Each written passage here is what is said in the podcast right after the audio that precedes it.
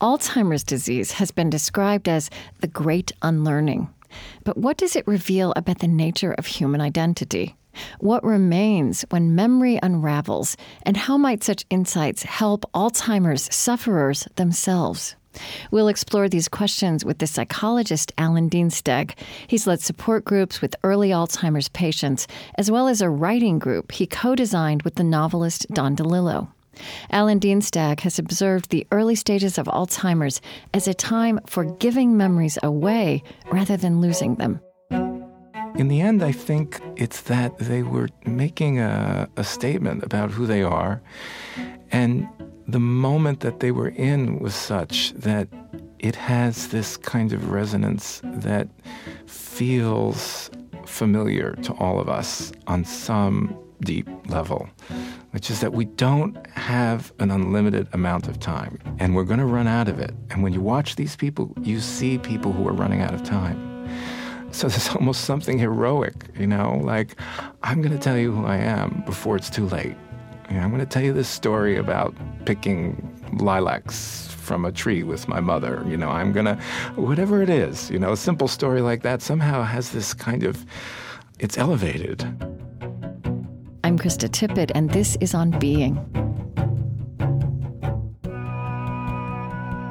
Alan Dienstag is a clinical psychologist in private practice in New York. I interviewed him in 2009. I would like to hear just a little bit about the religious. Was there a religious or spiritual background uh, to your mm-hmm. life? I, I believe I did. I read that your father was a cantor. Yeah, uh, my father uh, was a cantor. He's retired now, um, and I grew up, you know, with a very large uh, suburban uh, synagogue family, and I had a religious education. So I, you know, I'm that's very much a part of my life. It's absolutely a lens through which I. I see these things. Mm-hmm. And of course, memory is a big part of my tradition, um, yeah. the Jewish tradition. Yeah. it's very much uh, all around in that respect. Mm. And what interested you about psychology? How did that happen? You know, this is that's one of those questions that I, I wish I had a great uh, answer to. you know, uh, and it's very hard to say. I mean, I really just gravitated uh, in, in, in that direction. It was the thing that I was most curious about. And how did you then get into working specifically with um, people with Alzheimer's disease? Well, I knew uh, when I got into graduate school that I wanted to work with older adults. I absolutely knew that. And so uh, I kind of gravitated in that direction. I moved in that direction. And when I got out of school, uh, there weren't kind of working opportunities for me to do that that I was happy with. So I, um, I volunteered to run a caregiver support group for the Alzheimer's Association. Okay. And uh, that group was my education. I mean, I learned more about the illness and the experience of having Alzheimer's disease and the caregiving experience from that group, you know, than any formal education uh, that I had. And so once I started doing that, that kind of set me off on the track to uh, work with people with Alzheimer's disease. And from there, I started um, a support group for people in the early stages of the illness themselves. Mm-hmm. Um, that was not going on in in the area where I was working. Um, you know, there were many caregiver support groups, but not a lot of groups for people in the early stages of the illness. And do you think is was there also a sense that because this was a disease that had an inevitable decline, because there was no cure and no and, and not really even treatment and no sense of how right. that would come about that that patients were treated differently because of that well yes i mean you know I, think doctors are like everyone else, and you know, you, you don't want to be um, associated with a losing cause. Yeah right? right I mean, it right. sounds harsh to say that, but I, I, think that it's just a human quality that we, we want to turn away from those things. We're a little bit afraid of those things. Uh, you want to place your energies where you know that you can have the kind of maximum impact. Mm-hmm. And so when you know that what you're going to preside over is a, is a, a slipping away, mm-hmm. um, a degeneration, I think for a lot of people that's a reason to just stay away from it. And I suppose the idea was that to the extent that, that these people with this disease might be cared for at just at that purely human level, that would mm-hmm. best be done by the people who knew them best rather yeah. than their doctors. I mean, you know, I, I think there's definitely some of that. I think um, I can't tell you how many times I've uh, interviewed people whose internists upon, you know, so someone will start having trouble with their memory uh, and the first stop is kind of the, the family doctor. And, you know, when you're talking about this generation, that may be someone who's known them for 20 or 30 years and may even be the same age, right? Mm, right. Um, or close, you know. Um, I've often heard these stories of, you know, the doctor saying, well, I, I'm forgetting as well. Everybody forgets. And in it, you can hear, you know, or I can hear anyway, kind of reading between the lines that, you know, there's a kind of denial there on the part of the doctor that, that uh, a lack of curiosity curiosity at a crucial moment that's being driven by that um, fear, mm-hmm. you know, and not wanting to look, you know, not wanting to see it. So I, I think um, that is a factor when we talk about Alzheimer's disease. Um, it is difficult to face, and um, I think that leads us to act in ways, in particular kinds of ways, or not act in particular kinds of ways. And it's part of the challenge of, um, of this illness. But so I wonder if you think about then, because you do work with caregivers, but also with mm-hmm. people with Alzheimer's. So you can't cure them. Um, you can't heal them in any mm-hmm. 360 degree way. How do you think right. about your role uh, what is the purpose of your work with them as a mm-hmm. psychologist? Mm-hmm. Well, you know, this is um, something that the writing group really changed for me. I mean, I think that my role is to help them remember. Um, to help them experience themselves as uh, remembering people. And now we're talking, I think it's important to specify, you know, we're talking about people in the early stages of the illness now who, right. who are cognizant of what's happening, um, you know, who are having real deficits, experiencing real deficits, but who can convey their experience and who can talk about it. Um, and in those instances, that's what I'm doing. I'm also encouraging them in whatever way they are comfortable with to not waste time um, mm. and to take these opportunities that they have to say what they want to say to the people that they, they want to say those things to. It really slips away quickly, and you see it slipping away, you know, um, week after week. Um, and I think part of the value of being diagnosed and going through the trouble to be diagnosed and sort of being identified, which a lot of people resist, by the right, way. Right, right, because of, um, mm-hmm. yeah, well, because it's of that terrifying. sense of hopelessness, mm-hmm. right? Um, is precisely that, you know, um, that you can manage it in some active way, hmm.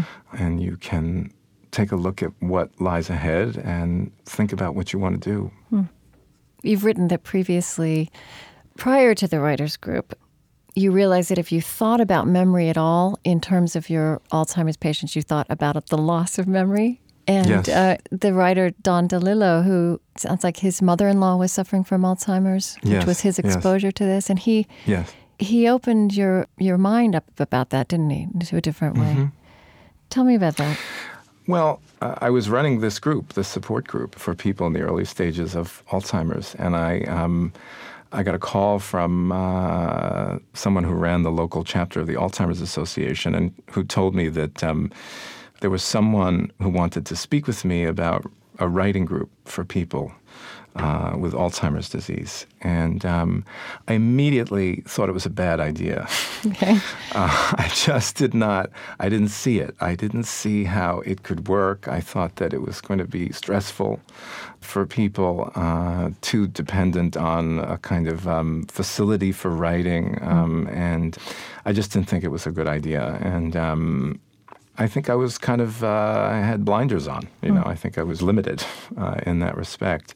And um, when I got on the phone with Don, I asked him what his idea was, and hmm. he, he said, you know, writing is a form of memory, and um, perhaps it would be helpful for these people to have access to that form of memory as well.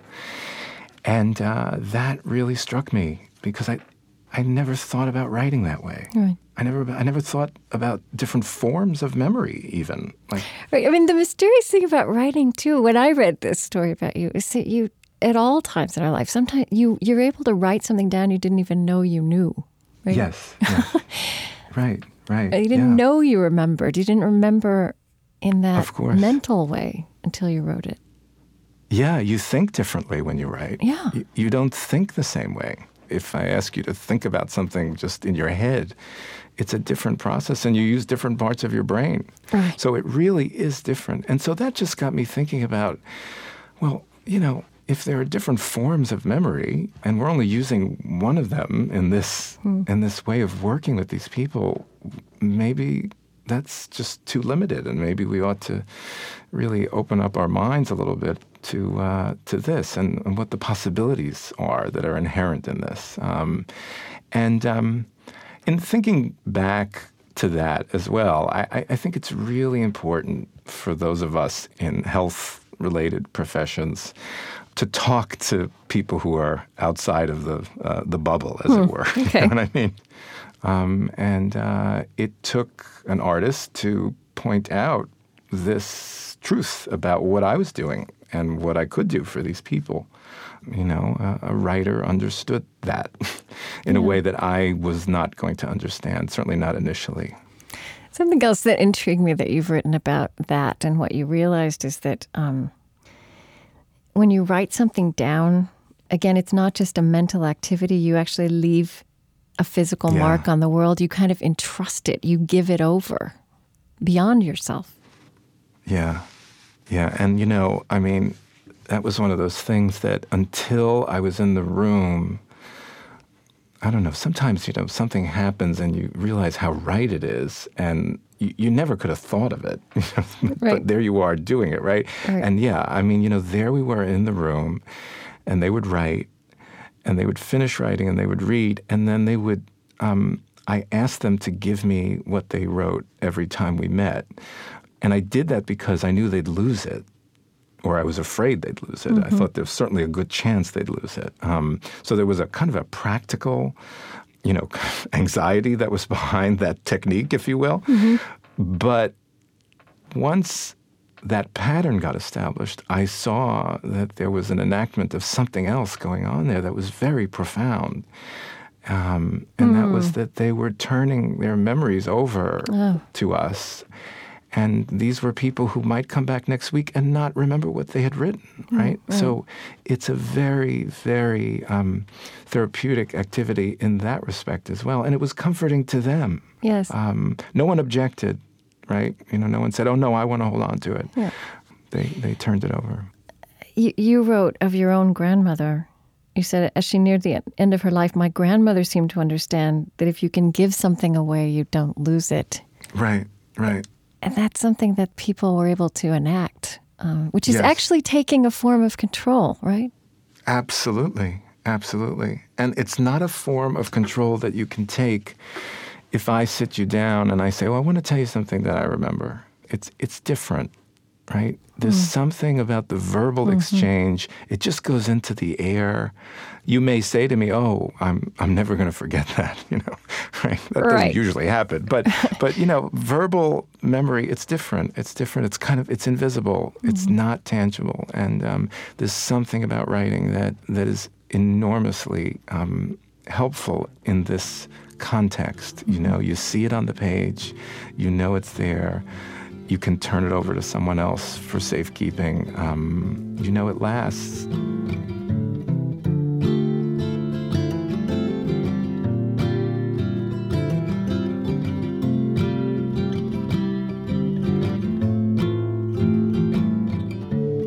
I'm Krista Tippett, and this is On Being. Today, exploring the human and spiritual terrain of Alzheimer's disease with psychologist Alan Dienstag.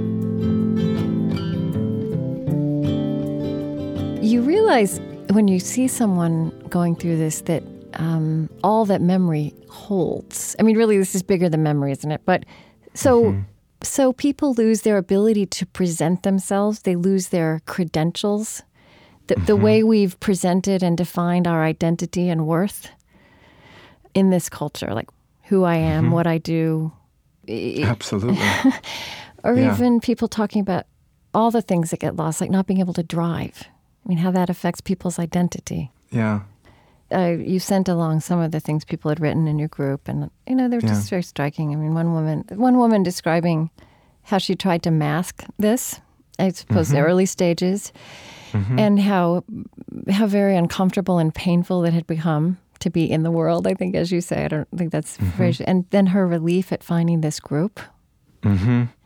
And then uh, the man named Saul who said, you know, having been a leader most of my life, I now find myself extremely dependent on others.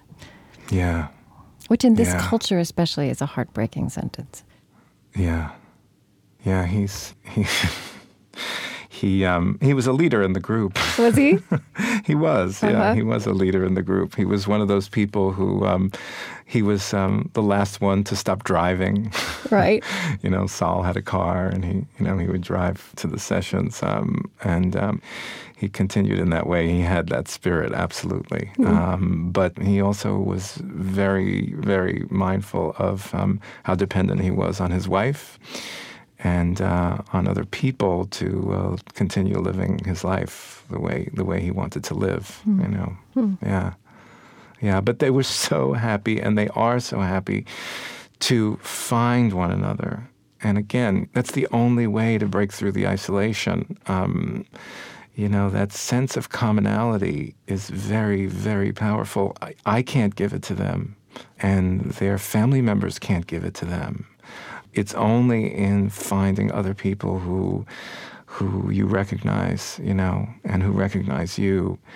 That's so important because mm-hmm. isolation is um, ultimately the destination that this illness brings them to, right? It's right. more and more and more isolation. So whenever there's it's possible to be in a group and not just any group because there are lots of ways in which people with dementia congregate but they're not conscious. You know, you can be still alone in a group. Right, um, right. The thing about the writing group and the thing about the support groups is that they're there and we are talking about why they are there and who they are there, you know, mm-hmm, mm-hmm. and uh, that's by definition what we're doing. We're we're we're meeting as a kind of a group of people with something in common. Um, they need that. They really need that. Ask you. You know, we um, we invited listeners a couple of months ago to write to us if they had an experience with this illness. Mm-hmm. I don't think we heard from anybody who ha- has Alzheimer's, but from people who love someone who has Alzheimer's. Yeah. And this is something I, I wondered about also when I was knowing people with Alzheimer's. And I just want to ask you I think that some people, but certainly not all, by the later stages, believe that the core of this person they love or who is a part of their family that that what is left is the core of this person. And there are some people who say, you know, this the gentleness, the kindness, the joy that was always at the heart of my mother is now there and it's a beautiful thing, even as it's hard. Mm. But that's not the story everyone tells. And no. and there was, there's mm. also this hard edge to this, the paranoia, the the violent behavior, the loss of boundaries that, that comes at different mm-hmm. stages in the disease. I, mm-hmm. I just mm-hmm. want to ask you from the experiences you've had, how, how do you think about that? What is left after so much is unlearned? Mm-hmm. Yeah. It's it's a really tough one, um, you know, because it's hard to. It is. And you don't want to um, romanticize it either. No, no, and there are people whose experience uh, with their family members in this illness is just uh, full of despair mm-hmm. and pain, mm-hmm. and um, you know that happens. That happens, and um, I think that the history of the relationship is important here. Yeah, um, I wanted to ask you about that. Yeah, I think that um, the the story goes on in some form or another.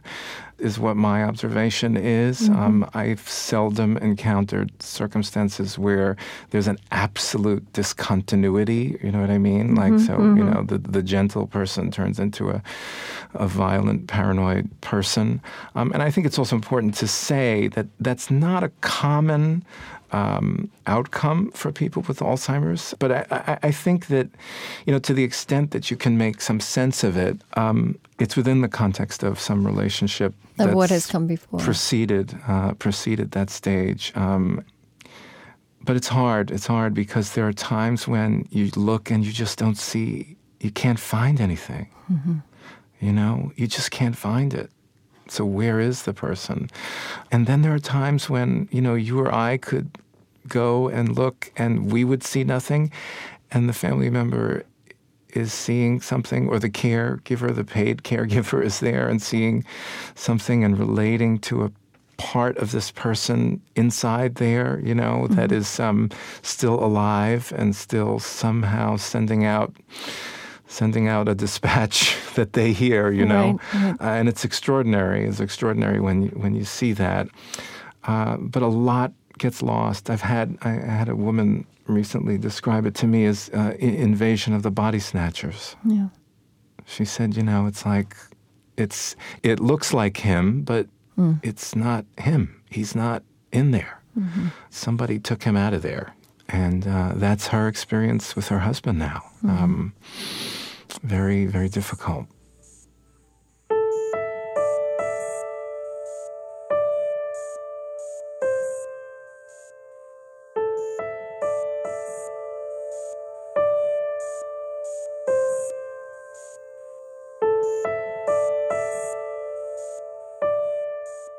Are you familiar with Gisela Webb? She's a actually a professor of religious studies who wrote just an essay that was quite beautiful about her mother's struggle with um, Alzheimer's and how she drew on different texts um, from the Tibetan Book of the Dead uh, to Muslim texts and and oh, Saint Augustine's Confessions, and um, she called this the Great Unlearning. But um, mm-hmm. it felt very important for her to observe what was left um, Mm-hmm. And how, you know, it's easy to put our finger as we are on memories go and lots of features of identity go. But she felt, um, I just want to know what you think about this, that hmm. intuition, that feelings are still there, emotion is still mm-hmm. there, even when there are no words to put around it, um, mm-hmm. that intuition is there. She felt that humor um, mm-hmm. is something that stayed with her mother. Um, yeah, yeah.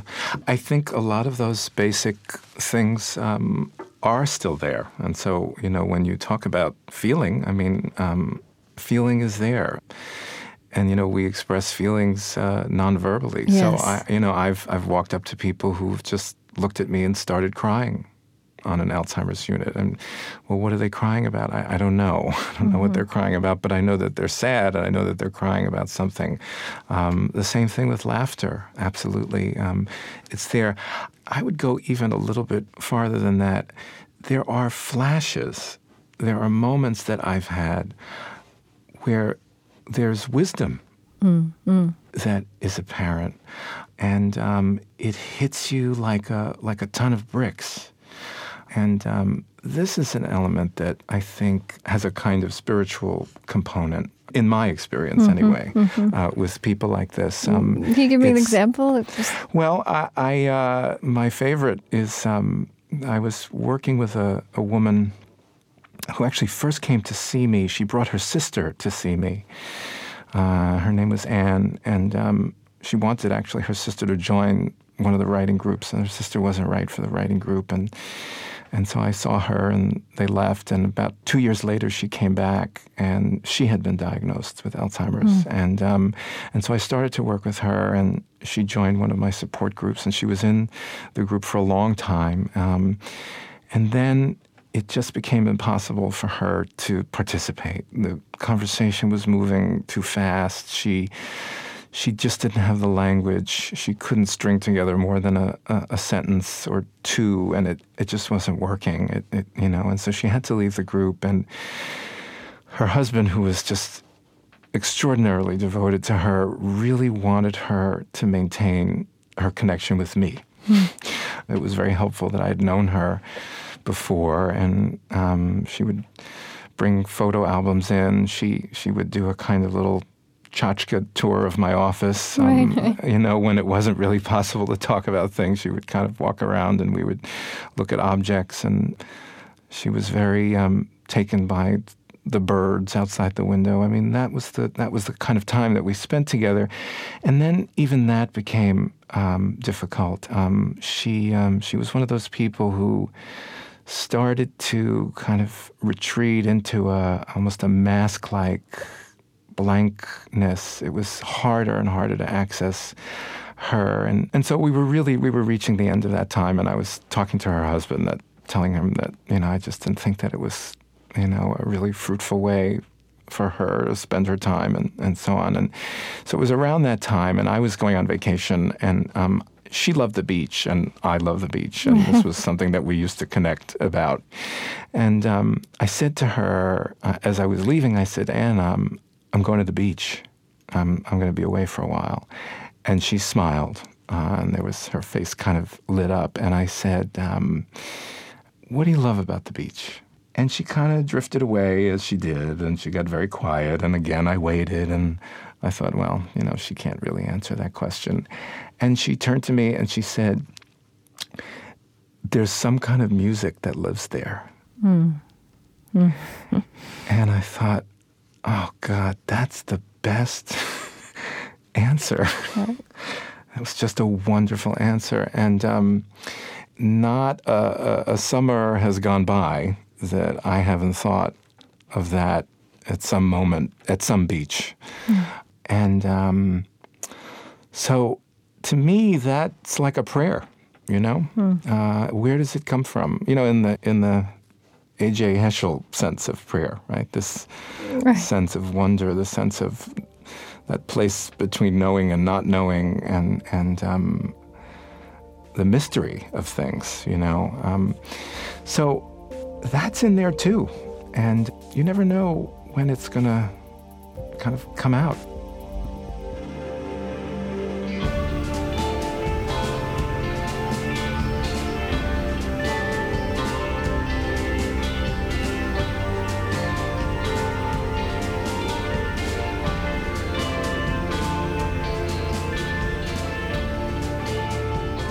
You can listen again and share this conversation with Alan Dean Dienstag through our website, onbeing.org.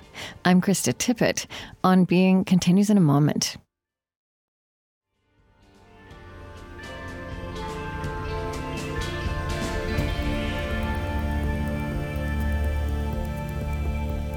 I'm Krista Tippett, and this is On Being. Today, we're exploring some of the human and spiritual terrain of Alzheimer's disease, what it reveals about the nature of memory and identity, and what remains when memory is gone. I came into this conversation with my own formative experiences in this area. While I was studying theology, I spent 18 months doing field work as a chaplain on an Alzheimer's and dementia floor of a home and hospital for the elderly. My guest, Alan Dienstag, is a New York based psychologist. He was an early practitioner to integrate support groups into his work with Alzheimer's patients. He also created a writing group for early Alzheimer's patients, together with the novelist, Don DeLillo something you wrote. I think this is you making sense of what you learned, just, you know, continuing what I think you were just saying. Um, you said someone has said to you, I, I feel like a picture that is fading. And you note that's true for all of us. And you wrote, watching the group members in their struggle to remember, write, and read their work is a moving experience on many levels. One of these is surely our awareness that the picture is fading, along with the sparks of recognition this awareness lends a poignancy and triumph to the work with which one can identify. We all know what fading is like, and we all know that our fate is not so different from theirs. The triumph is temporary, it is of this moment, but it's the triumph of life over death. Yeah, yeah.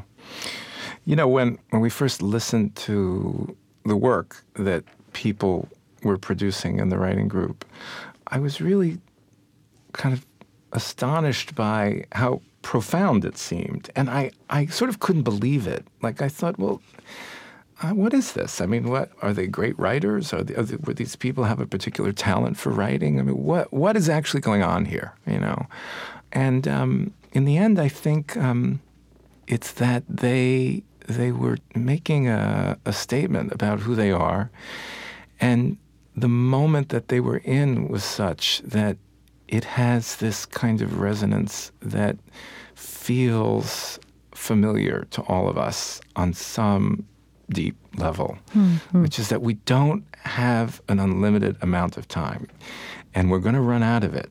We're going to run out of it. And when you watch these people, you see people who are running out of time. Yeah. So there's almost something heroic, you know, like, I'm going to tell you who I am before it's too late. Mm-hmm. You know, I'm going to tell you this story about, you know, picking lilacs from a tree with my mother. You know, I'm going to, whatever it is, you know, a simple story like that somehow has this kind of, it's elevated, you know, it's mm-hmm. elevated by the circumstance. Um, I think Don, in his book, um, Don DeLillo. Yeah, mm-hmm. yeah. He, he, he writes about the group and they summoned the force of final authority. Mm. No one knew what they knew here in the last clear minute before it all closed down. Um, he, um, he was writing in this book that he wrote called Falling Man about a group not unlike the group that, that we ran, a writing group for people in the early stages of Alzheimer's disease. But I think that that's what gets conveyed through the writing. And um, it's remarkable how it reads mm. um, in the rereading, you know, when you encounter it. And I think um, we're not that different from them. There's, not. There's that one one line from one of one of the people in your writers group. I can rem- remember picking a fig from a tree in Athens. My lover watches me with delight. yeah. That's two sentences that tells a story that paints such a vivid picture. Yes, yes. And you have the page in front of you, right? You see the effort there also in that page. I oh, mean, oh, where uh, she's she, crossed it out and crossing it out, yes. and the and she can't quite get the spelling right, right. and the, the, letters are backwards. And when she read that, it was like you know you just wanted to stand up and you know applaud. Yeah. You know, first of all because it was so lovely, and and but yeah, yeah. Something that really formed me and made me think about what a kind of linear uh, verbal idea we have of memory and communication. Um, mm-hmm. and certainly, I'm completely word oriented. mm-hmm. And mm-hmm. there is body memory that I, I think we're learning mm-hmm. more about in the 21st century, even than we knew a couple of years ago. Mm-hmm. How eye contact and touch and just presence and um, mm-hmm. indulging simple pleasures like you know, there was one woman who I could wheel her outside to sit in the flowers. Mm-hmm. And she would be so sad and withdrawn when I arrived, sitting in that common room. Mm-hmm. And she would come to life. And, you know, I could just imagine what stories were behind that. Or, but I mean, I think that was also about body memory. And I'm imagining this woman mm-hmm. who wrote about picking the fig from a tree in Athens, if you could somehow take her to that place in Athens, even after she Mm-hmm. Long after she could write those sentences, she would feel that story. I'm, I'm I think she did. I think she did feel that story when she wrote that, and I think she felt that story when she shared it with us. Mm-hmm. She was delighted uh, to share that with us, and um, it's still with us. Mm-hmm. She's gone. She's gone. She's been gone for for a while, and here we are talking about her lover and that fig tree. And that and, delight. and that delight. And I just, you know, for me, there's a deep sense of satisfaction in that um, and comfort in that. Mm-hmm. And now we're talking about it on the radio. and here we are. Yeah, yeah. It's remarkable. I want to I want to ask you this. Um, if if you found out today that you or your spouse were in the early stages of Alzheimer's, what would be your reaction?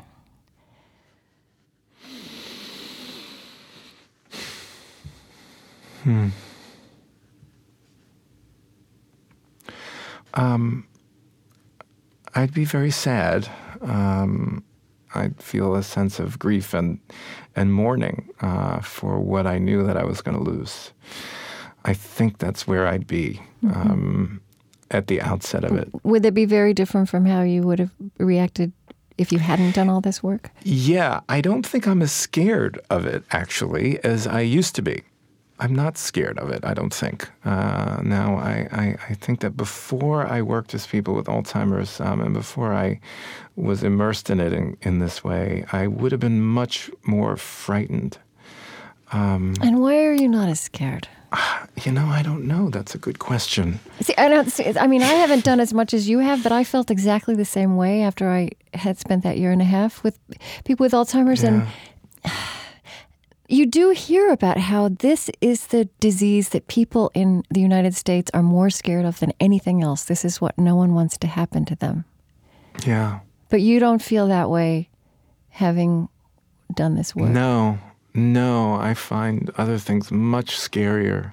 You know, I, I mean, pain. You know, we could go down the list. I'm sure yeah. we could, but um, no, I don't. It's tragic. Mm-hmm. So the the grief it would be hard to take, but um, I'm not afraid. It it um, it slips away. You know, it slips away. And I guess the other thing that you learn is that um, for the people who go through it, they're not generally aware of it on this level. You know, mm-hmm. I I had this experience of doing a workshop, and um, there were people with Alzheimer's in the room, and there were about twenty people in the room, and we were kind of going around in a circle, and people in the with early Alzheimer's were talking about you know their lives and how they what they do, kind of give their lives meaning, and you know find stimulating things to do, and so on, and. Um, this man started talking about um, his experience as somebody with early Alzheimer's. And he was painting a very kind of benign picture of it all. He said, "Well, you know, it's it's difficult not to be able to remember, and you know, I, but you know, I get up and I, I can do this and I can do that, and I, you know, and basically he was just saying he's fine, he's okay, and over his shoulder, sitting behind him was his wife, and she was crying. Oh she was crying, and I knew, you know, just how much he's lost, how much she has lost, right. you know. Um, but there he was, you know, he wasn't uncomfortable. Mm-hmm. He really wasn't, right? And I so I think we we project uh, our feelings onto them, and we assume that they are suffering some right. terrible thing. But in fact, that's not necessarily the experience of it.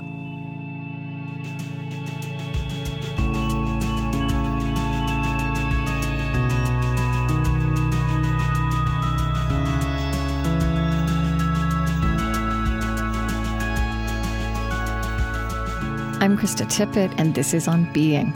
Today, exploring the human and spiritual terrain of Alzheimer's disease with psychologist Alan Dienstag.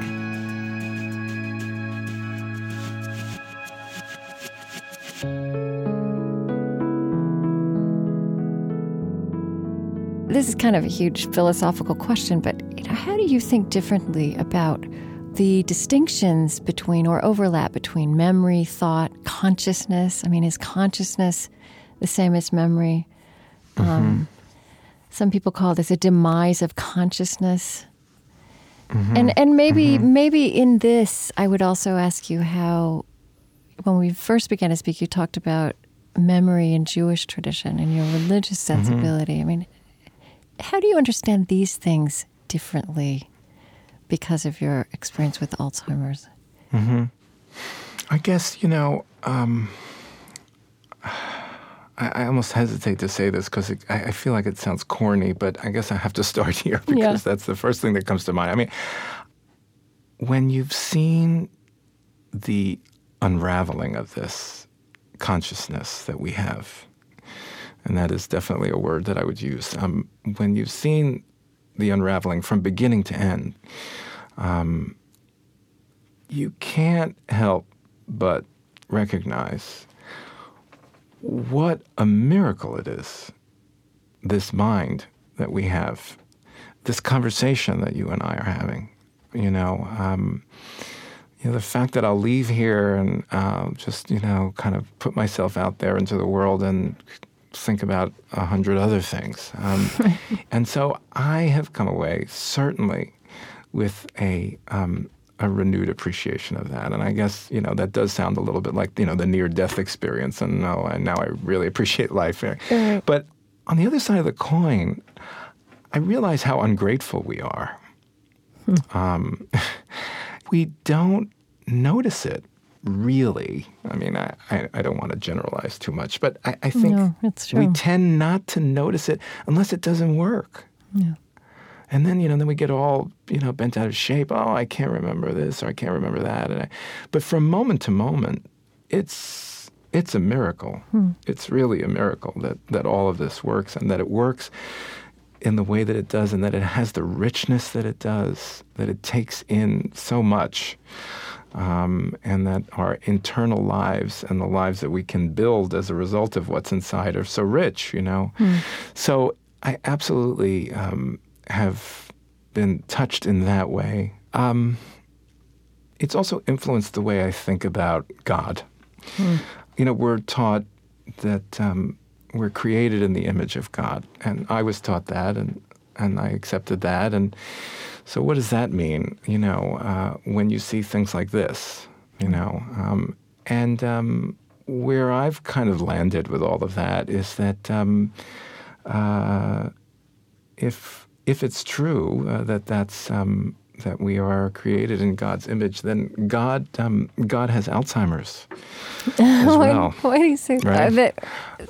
That's part of it. It's not just the, the miraculous stuff. It's mm-hmm. it's all of it. Mm-hmm. It's not just the awe-inspiring, beautiful things. Um, it's the brokenness. Mm-hmm. It's it's the cruelty of this. All of it. All of it in the way I see it, it has to be, it can't just be one or the other. It has to be all of it, if that's true. Mm-hmm. Um, and um, that's okay. That's okay with me. Uh, and I, I guess it kind of also has reinforced my own sense that um, what you do with that is, um, uh, and that our task is to just try and repair mm. as much as we can. Mm. And that's certainly part of my tradition, and it's a part of my tradition that speaks to me. You know, uh, so that you know the world is broken, and and people people get broken too in the course of their lives, and um, that's the way the world is, and it's not because somebody made it that way or someone's being punished or anything like that. It's just it's part of what's been bequeathed to us uh, hmm. along with everything else. You know, so those are some of the ways in which those ideas intersect, you know, mm. with, with Alzheimer's for me.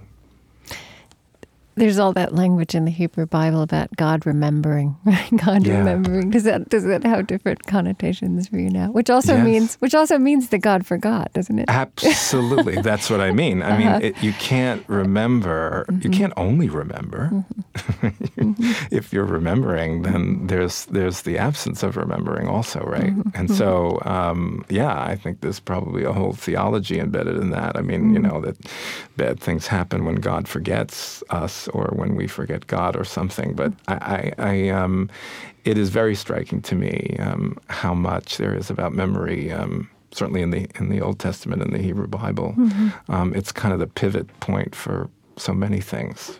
You know, mm-hmm. and I think that's makes sense. It's a very fundamental human characteristic.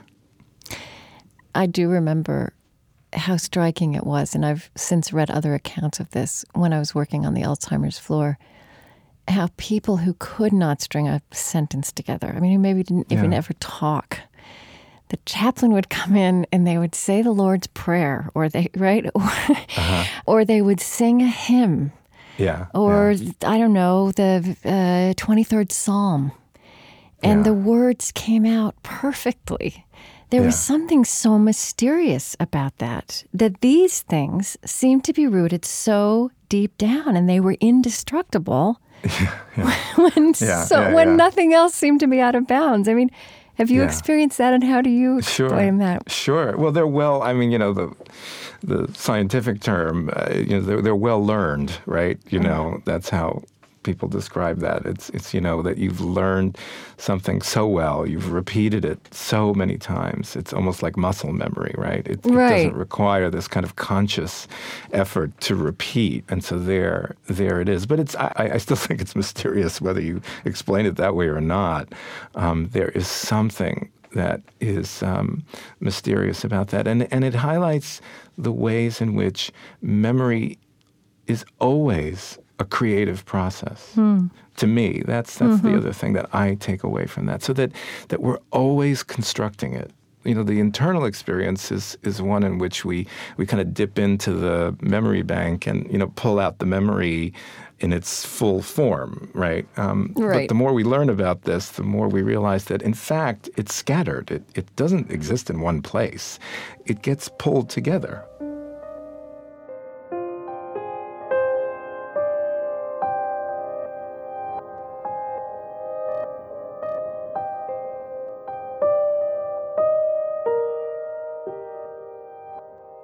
Was working with a woman whose husband was in a nursing home, and um, there's that period of time when people with Alzheimer's begin to not recognize their family members, and it's it's wrenching and it's painful and it's it's awful. Mm-hmm. It's just awful. And um, she was in that period of time, and uh, so it would happen every so often. And the first time it happened, she was she came back to me in, in kind of a panic, and uh, just you know she was distraught and said she didn't want to live anymore, and mm-hmm. if he mm-hmm. wasn't going to recognize her, and and um, what started to happen was that she would go and see him, and the first thing she would say was, "Do you remember who I am?" And I was trying to I was trying to convince her and trying to help her to kind of back off of that. Right. And I was suggesting to her that there are other ways that she could see that he recognizes her. And there are, in fact, you know, mm. even when someone can't answer that question, you can see on their face, you can see in their body language. There are lots of ways that you can tell. But he got to a certain point where he just he couldn't answer the question. And one day she went in and she asked him, and he looked at her and he said, I don't know who you are, but I love you. and I thought, oh, you know, he thought of the right answer. He did. I mean, he also understood what she needed to he hear. He totally understood. And again, you know, I just that was very wise. That was mm. very wise. And and you know, on another level, I, I, thought a lot about it. I thought, you know, what endures? You know, what endures? Does the name endure? Does the recognition endure? Um, to me, that's a statement about that love is enduring, mm. actually.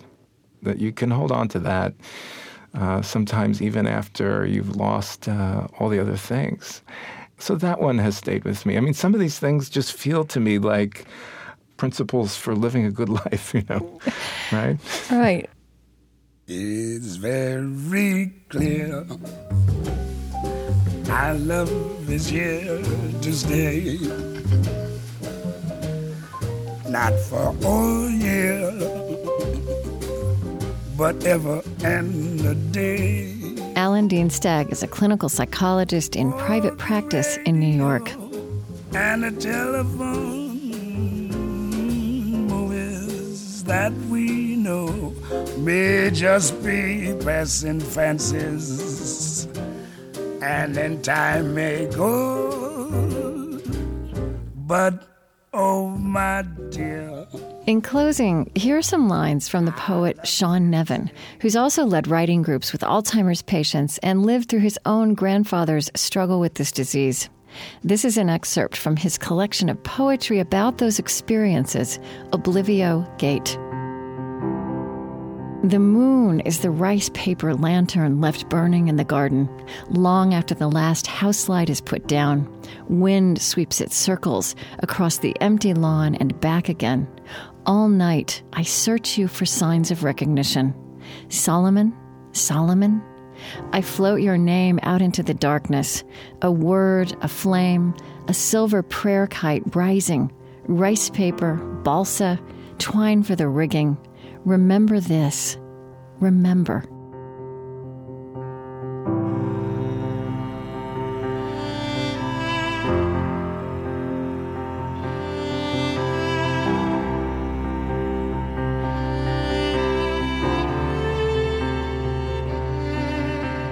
You can read the text of Sean Nevin's poem, listen to this episode again, and share it all at onbeing.org. You can also stream it on your phone through our iPhone and Android apps or on our fabulous new tablet app.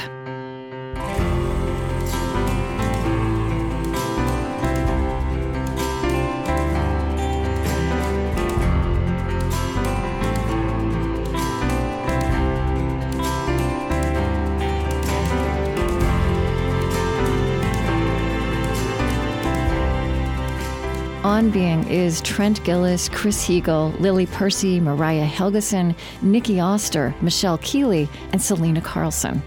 Our major funding partners are the Ford Foundation, working with visionaries on the front lines of social change worldwide at fordfoundation.org. The Fetzer Institute, fostering awareness of the power of love and forgiveness to transform our world. Find them at fetzer.org. Kalliopeia Foundation, contributing to organizations that weave reverence, reciprocity, and resilience into the fabric of modern life.